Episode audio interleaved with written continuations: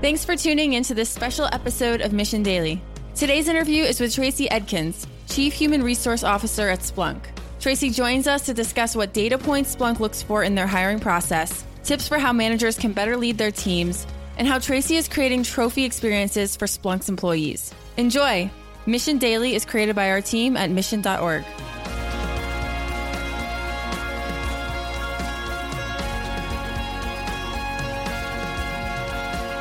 Tracy, welcome to the show. Thank you. So I'm excited to be here. Uh, we had some excellent discussions off air, and I'm excited to get the conversation started. So let's start with uh, who you are, what your role is here at Splunk, and then we'll get into a million data points. Uh, so my name is Tracy Edkins. I'm the head of people here at Splunk.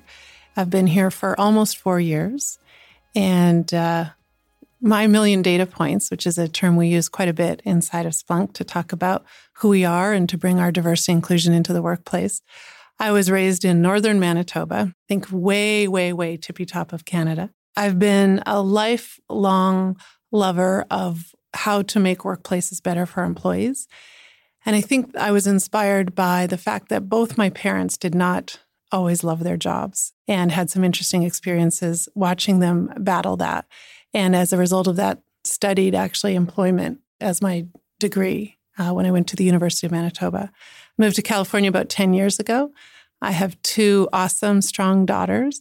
I have a dog named Grizzy, who we talked about. Labradoodle. A Labradoodle, right? yes. Yeah. I love uh, being with friends and I love a good glass of wine. Preference on wine? Malbec, uh, whites? Cabernet Sauvignon. Cabernet Sauvignon? Okay, very good. I'm curious about noticing that your parents didn't like their jobs. When did that start and how did that inspire you to start learning about human resources and talent, things like that. yeah. that? Well, first off, my mom was a nurse and she was a, a, wonderful nurse, but nurses don't always have great workplace environments. And when I was looking to figure out what I wanted to do as a career, she begged me not to go into nursing. And I had been inspired by how she'd made a difference.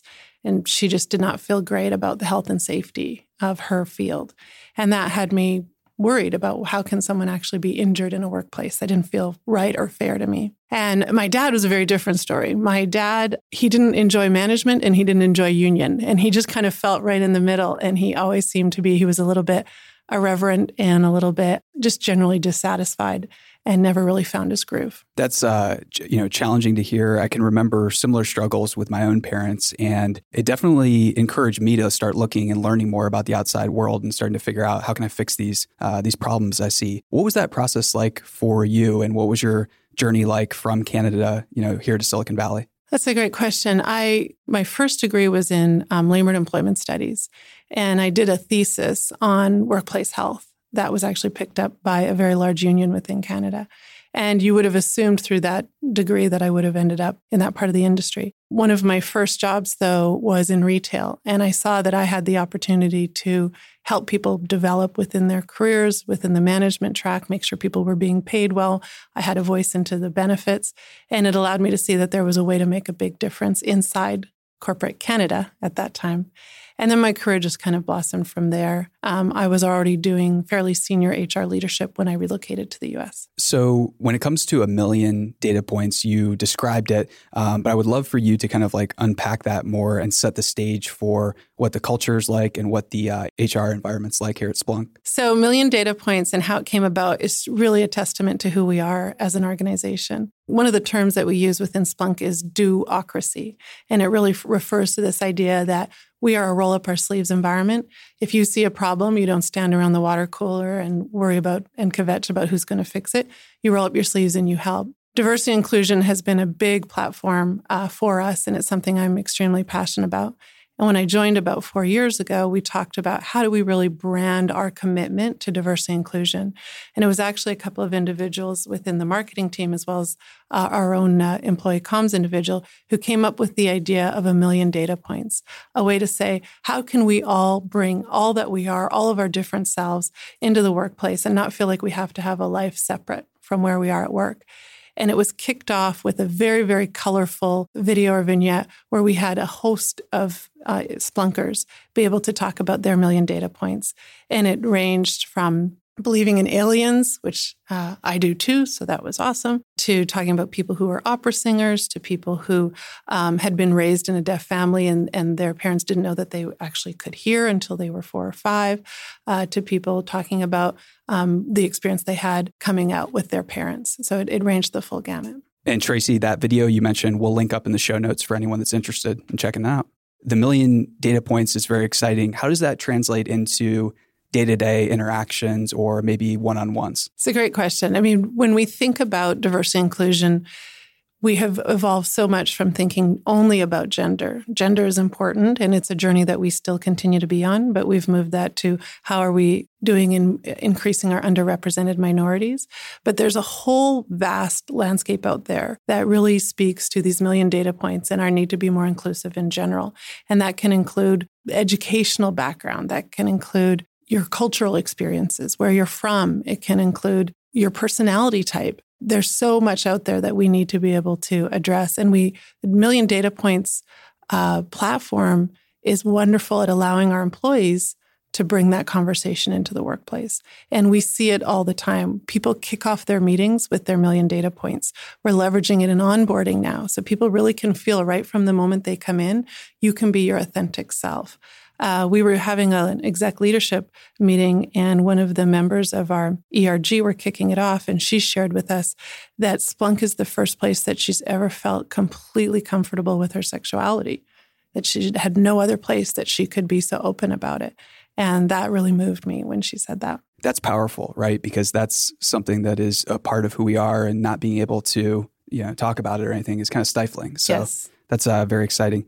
When it comes to data and HR. I'd be curious to know what are your thoughts on the landscape and are CHROs adopting data driven practices fast enough? Where's the industry at? Data is something I'm very passionate about. So I'm very happy that I found my way to Splunk, which is a data company. I think that many HR professionals are a little bit intimidated by what's happening in the data space. And I really, my wish for all of us is don't be. There's so much to embrace and there's so much uh, opportunity within, within the, the data realm. We talk a lot within my organization about being data driven, and there's some cool things that we're doing on that front. Um, most recently, most companies do some kind of a engagement survey, and uh, and we do that as well. But most recently, we've been working on a way to use the data from our engagement survey on manager effectiveness so that we can build data driven development for our managers. Our goal is to be able to help all of our managers know here's the three areas that if you focused on, you would actually do a better job with your teams. And then have the employee, this is the employee data, tell us whether we're moving the needle or not. And then building very curated learning paths for our managers. And it definitely sounds like there's an element of uh, peer review there where you get feedback from those below you, those above you, and then uh, you know also your peers. How would you describe that process, or uh, what is that feedback cycle like? Peer and employee data uh, feedback is really important to us. Last year, we set a goal of having 100% of our employees have a 360 degree feedback.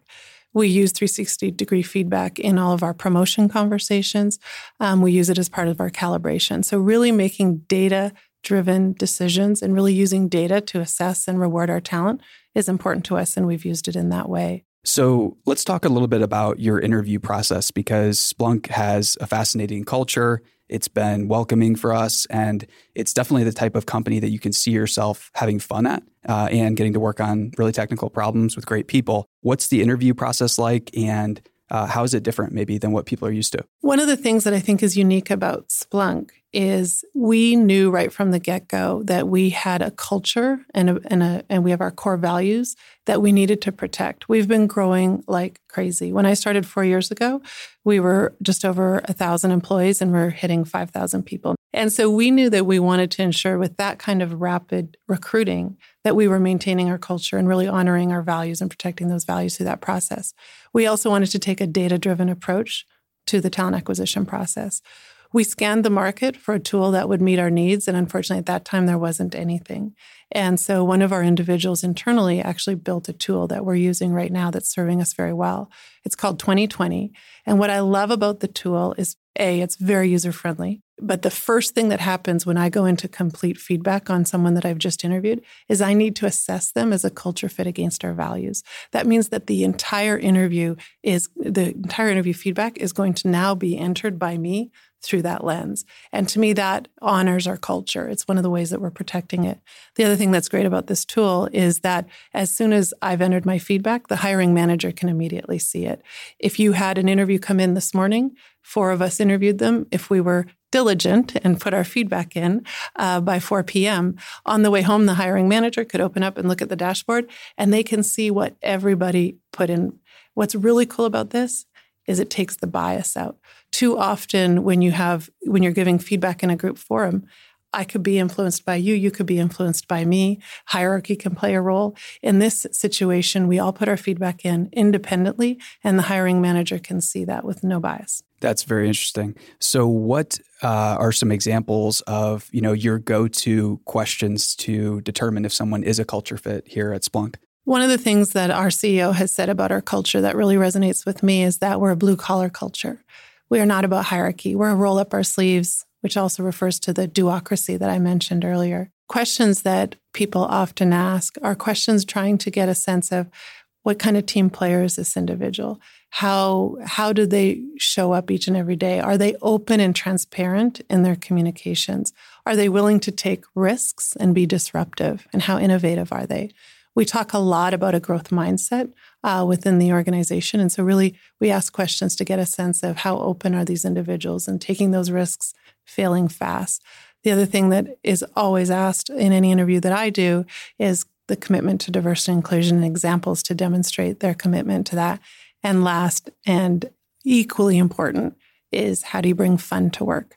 Splunk is known as being a fun culture. We're a little irreverent. We like to take a break to uh, to joke around and to tease. And that's really important that people are able to show up that way through the interview process. And I would be interested to hear your thoughts and your philosophies on retention because, you know, we're in Silicon Valley and the average tenure of folks is not that long.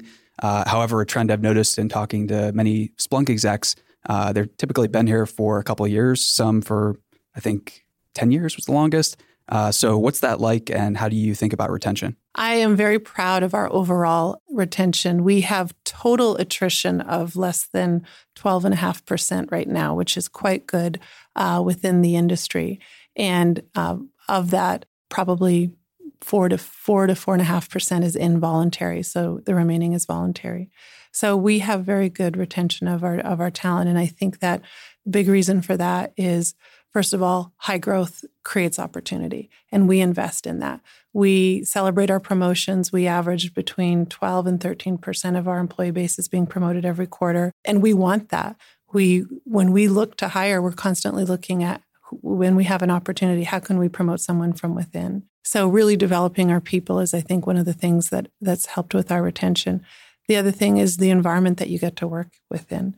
We did an engagement survey recently, and over 86% of the employees uh, felt strongly that they had good, a good leader or a good manager. And we all know that's what makes or breaks your day. If you feel that you're supported and trusted by your manager, then you can do your best work and you can take some risks, and that's a place you want to be. Are there any tips for managers or executives who want to foster more, you know, loyalty and safety and uh, an authentic environment and rapport with their team?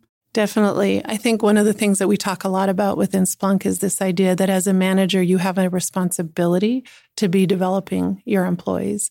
It's not just that you have a team of people you now get to delegate to, it's that you have to be thinking about what is their career trajectory, what do they need, and what do they want. We do say that employee development is employee owned, but manager supported, and we take that manager supported piece seriously. I think that one of the things we talk about is the need for empathy when you're working in the kind of pace that we're working in. It can be hard, it can be challenging, and mistakes can happen. And ensuring that managers are empathetic in how that the, how they're giving feedback to their employees and recognizing the environment they're working within is something that I think differentiates good managers and great managers. So, for any aspiring manager or great manager or executive out there who wants to you know implement this stuff and bring more of their authentic self to work any tips or ideas on authenticity definitely i think that especially for people who are leading earlier in career we put pressure on ourselves to act like we have all the answers. And that does not serve us well. And I think being authentic, being vulnerable, being clear with your employees what you know and what you don't know, finding out what their strengths are and letting them shine and learning from them. I've learned more from the people that I've managed in my career than I've learned from anyone else. And you have to be open to that, I think, uh, to be an authentic leader. So I heard you have a goal here to create trophy experiences for team members. So, what is a trophy experience and what's that like? When I think about what is a trophy experience, I think about at Splunk when we are experiencing such tremendous growth, what is something that we can offer our employees in this time of high growth that they may not get anywhere else? And I really coined the term trophy experience. Trophy experience means to me that when you look back on your career, you were able to do something here that is that you're super proud of. You were able to try a new role. You had a manager who leaned in and helped you maybe get into a new uh, career ladder or swim path, swim lane. But also, as a trophy experience, maybe it was you as the manager helped to invest in someone's career and set them on a different trajectory. And so we put a lot of investment into our leadership programs as well as our general learning programs to help create that trophy experience for our employees. One of the things I'm really excited about is we're lose, using data now through the launch of Culture Amp, which we're using to measure our employee engagement. We're using data to help us to create specific learning paths for our managers to help them uh, improve. And so we're calling it data driven development. And essentially, what will happen is each person who manages more than three people will end up with an overall sort of dashboard on their management capabilities as perceived by their employees. And that's really important because who's going to measure your manager effectiveness more than your employees? Sure. And then what we can do is we can help each one of us, myself included, will know from that what are the three areas that if I could invest in would really improve the experience for my employees. And then we will create that learning path for them, a curated learning path. We've been using uh, LinkedIn Learning with a lot of success inside of the organization. I would be curious to know are there any examples or stories about trophy experiences and how you've uh, helped create them here?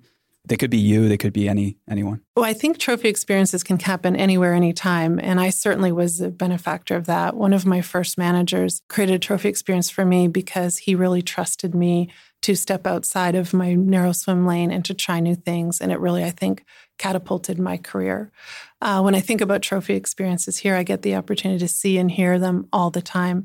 We had a session recently where we brought a number of employees together to talk about how had they um, managed their career uh, within Splunk and who had helped them to take on the new op- opportunities. And we had so many stories uh, from people from moving to IE, IT to SE, from people who moved from uh, facilities to program management. And they told their story about who helped them and what programs they leveraged within Splunk to be able to make that move. And in almost all cases, there was an awesome manager standing behind them and making connections, encouraging them, and helping to point out what their towering strengths were. Are there any favorite uh, professional development resources for managers that you have? They could be a book, they could be uh, uh, a piece of e learning content that you've developed, anything like that? I just think I'm a huge fan of LinkedIn Learning. We have seen so much uptake from our employees on LinkedIn Learning. And what we've seen is leaders are now taking the content and creating, as I said, these curated learning paths for their team um, which is it's just taken off. It's amazing. There isn't there's not a topic you could think of, whether it's training for a marathon to making a switch from, as I said, IT to SE. You're going to find it there. It's amazing. So I feel like I don't mean to put you on the spot with this question, but I feel like there are so many different interests that people have at Splunk outside of the workplace, right? Because I've I've made small talk as I meet people, as I interact with folks, and people's interests here are pretty varied. Any favorite or uh, crazy examples come to mind of what Splunkers like to do outside of Splunk? We have a whole group that get together and they race cars. Uh, and there's a car analogy in a lot of the things that we do here. So that's uh, something that I've observed since I've been here. I think that Splunkers like to get involved in their community. Habitat for Humanity is very popular and it's very common to say, I'm not coming to that meeting because I'm, I'm giving back to my community today. I'd also say that Splunkers like to share their passions with each other. I get invited to wine tastings because you might have heard I like wine. Uh, there's food things happening. People decide that they want to do a yoga class and they'll bring it in house and next thing you know there's 40 people trying to get into the room. So let's talk about the hr industry as a whole again. I'd be curious to know let's just touch on data machine learning and ai and then maybe professional development. Um, when it comes to data is the hr industry moving fast enough or adopting data driven approaches fast enough? One of the things that we're experimenting with right now is how do you use ML to assess talent externally and leverage your top talent internally so that you know what it looks like externally. How do you make that match is something that we're experimenting within our talent uh, attraction group right now. Other areas, for example, we use data to help us to assess how quickly, when we hire from certain talent pools, they get rated well within the organization. So we were able to show that 2020 tool that I spoke about earlier. We were able to demonstrate year over year pre use, post use, that we saw a 15% increase in people being rated as top talent mm-hmm. post the introduction of the tool. So there's so much that you can leverage. When you think about the future of work, people are going to be working differently. The generation, the early career generation now really wants the opportunity to pick the work they want to do. They don't want to pick the job. And they're not going to be patient and wait to work their way up that ladder as people exit. They want to cherry pick the skills and the experiences that they want. We need to figure out how to access that as an HR community. We need to figure out how to enable that and how do you help people it's chess not checkers is the is the terminology that I use. So when it comes to leadership, are there any memorable stories from your career where you saw an example of what leadership really should look like? I think that every single day we have an opportunity to learn from great leadership, and we also have an opportunity to learn from poor leadership. Luckily for me, I've learned for both. The poor leadership was not in my experience at Splunk, of course, but I have learned a lot from managers who were well intentioned um, but missed the mark for a number of reasons. And we talked a little bit about some of those reasons before, thinking they needed to be the expert, thinking they needed to control everything. When individuals are thinking about, you know, what is my strength, what is my superpower, it can often be hard to get perspective to see or notice that. Is there any, you know, way that or tip you recommend for individuals who want to figure out what are my strengths? Asking the people you work with what they observe, what they appreciate, and being willing and, and brave enough to ask them for the constructive feedback too will serve us in spades.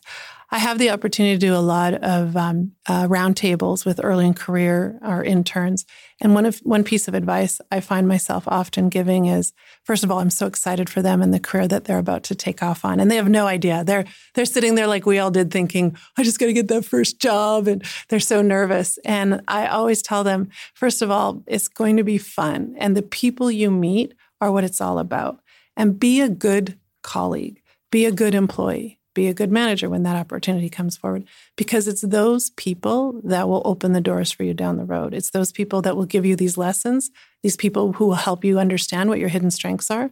But they're also the people who you might work for. They might work for you, they're going to open doors. And don't be competitive with those people. Just know you're going to meet the best friends of your life through this crazy ride. And it's so exciting. So, that is exciting. Uh, I would love to talk just briefly about your background and your upbringing. So, you grew up on an Indian reservation, right? So, in Manitoba, you're on this reservation. Uh, what was that like, and what was life like? It was a great, great place to grow up. There was an entire forest right out my back door. But I did learn at an early age. I was I was a towhead as a as a child, and and there might have been one other kid who was not Native American in my class.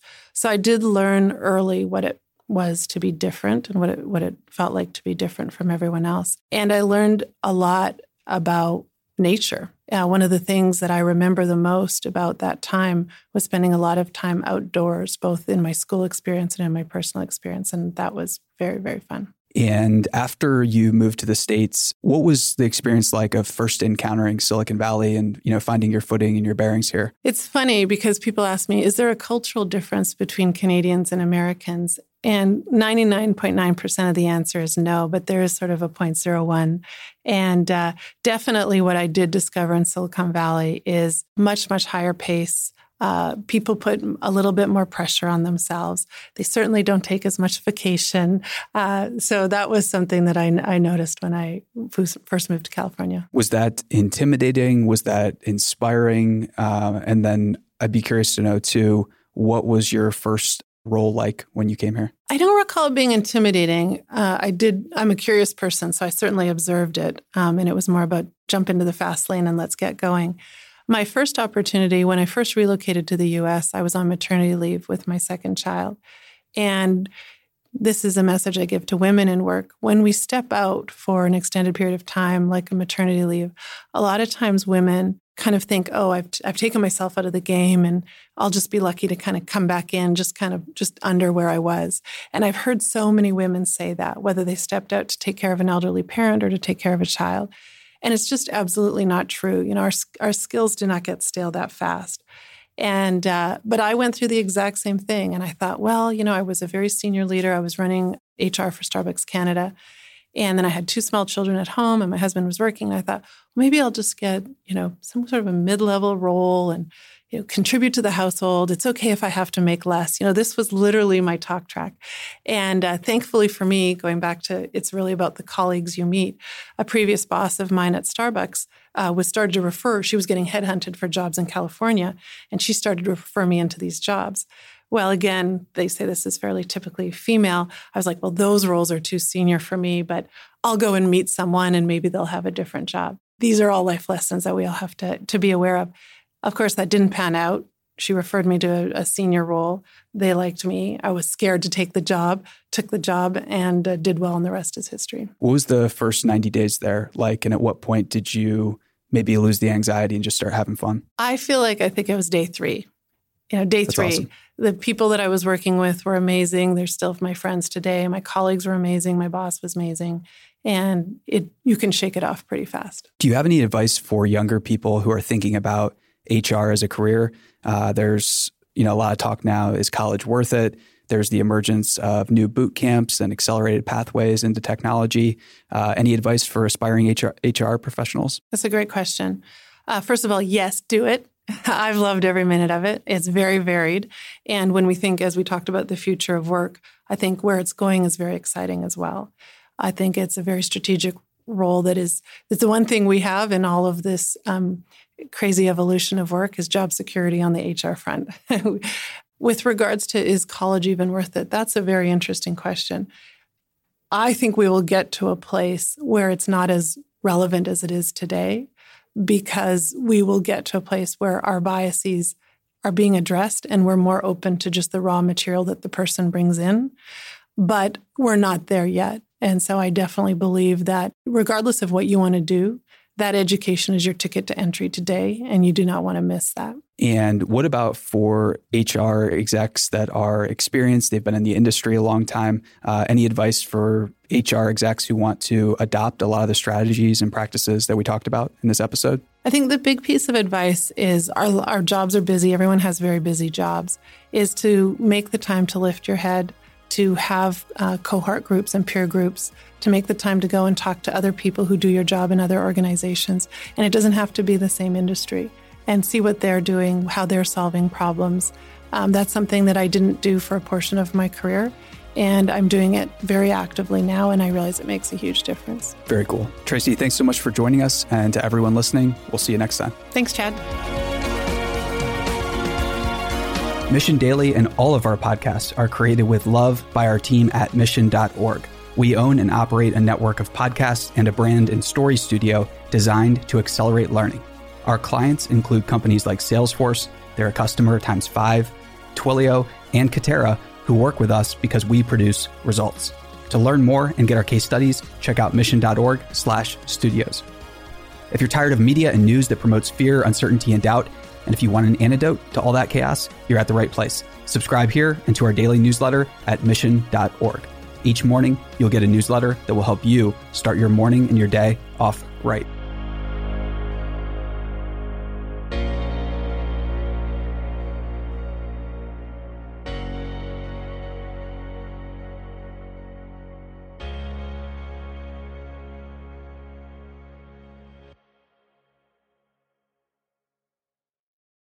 Hey, listeners, thanks for tuning into this episode. I hope you enjoyed it as much as I did. If you haven't already, please subscribe, rate, and review this podcast. It helps spread the word, and I would greatly appreciate it.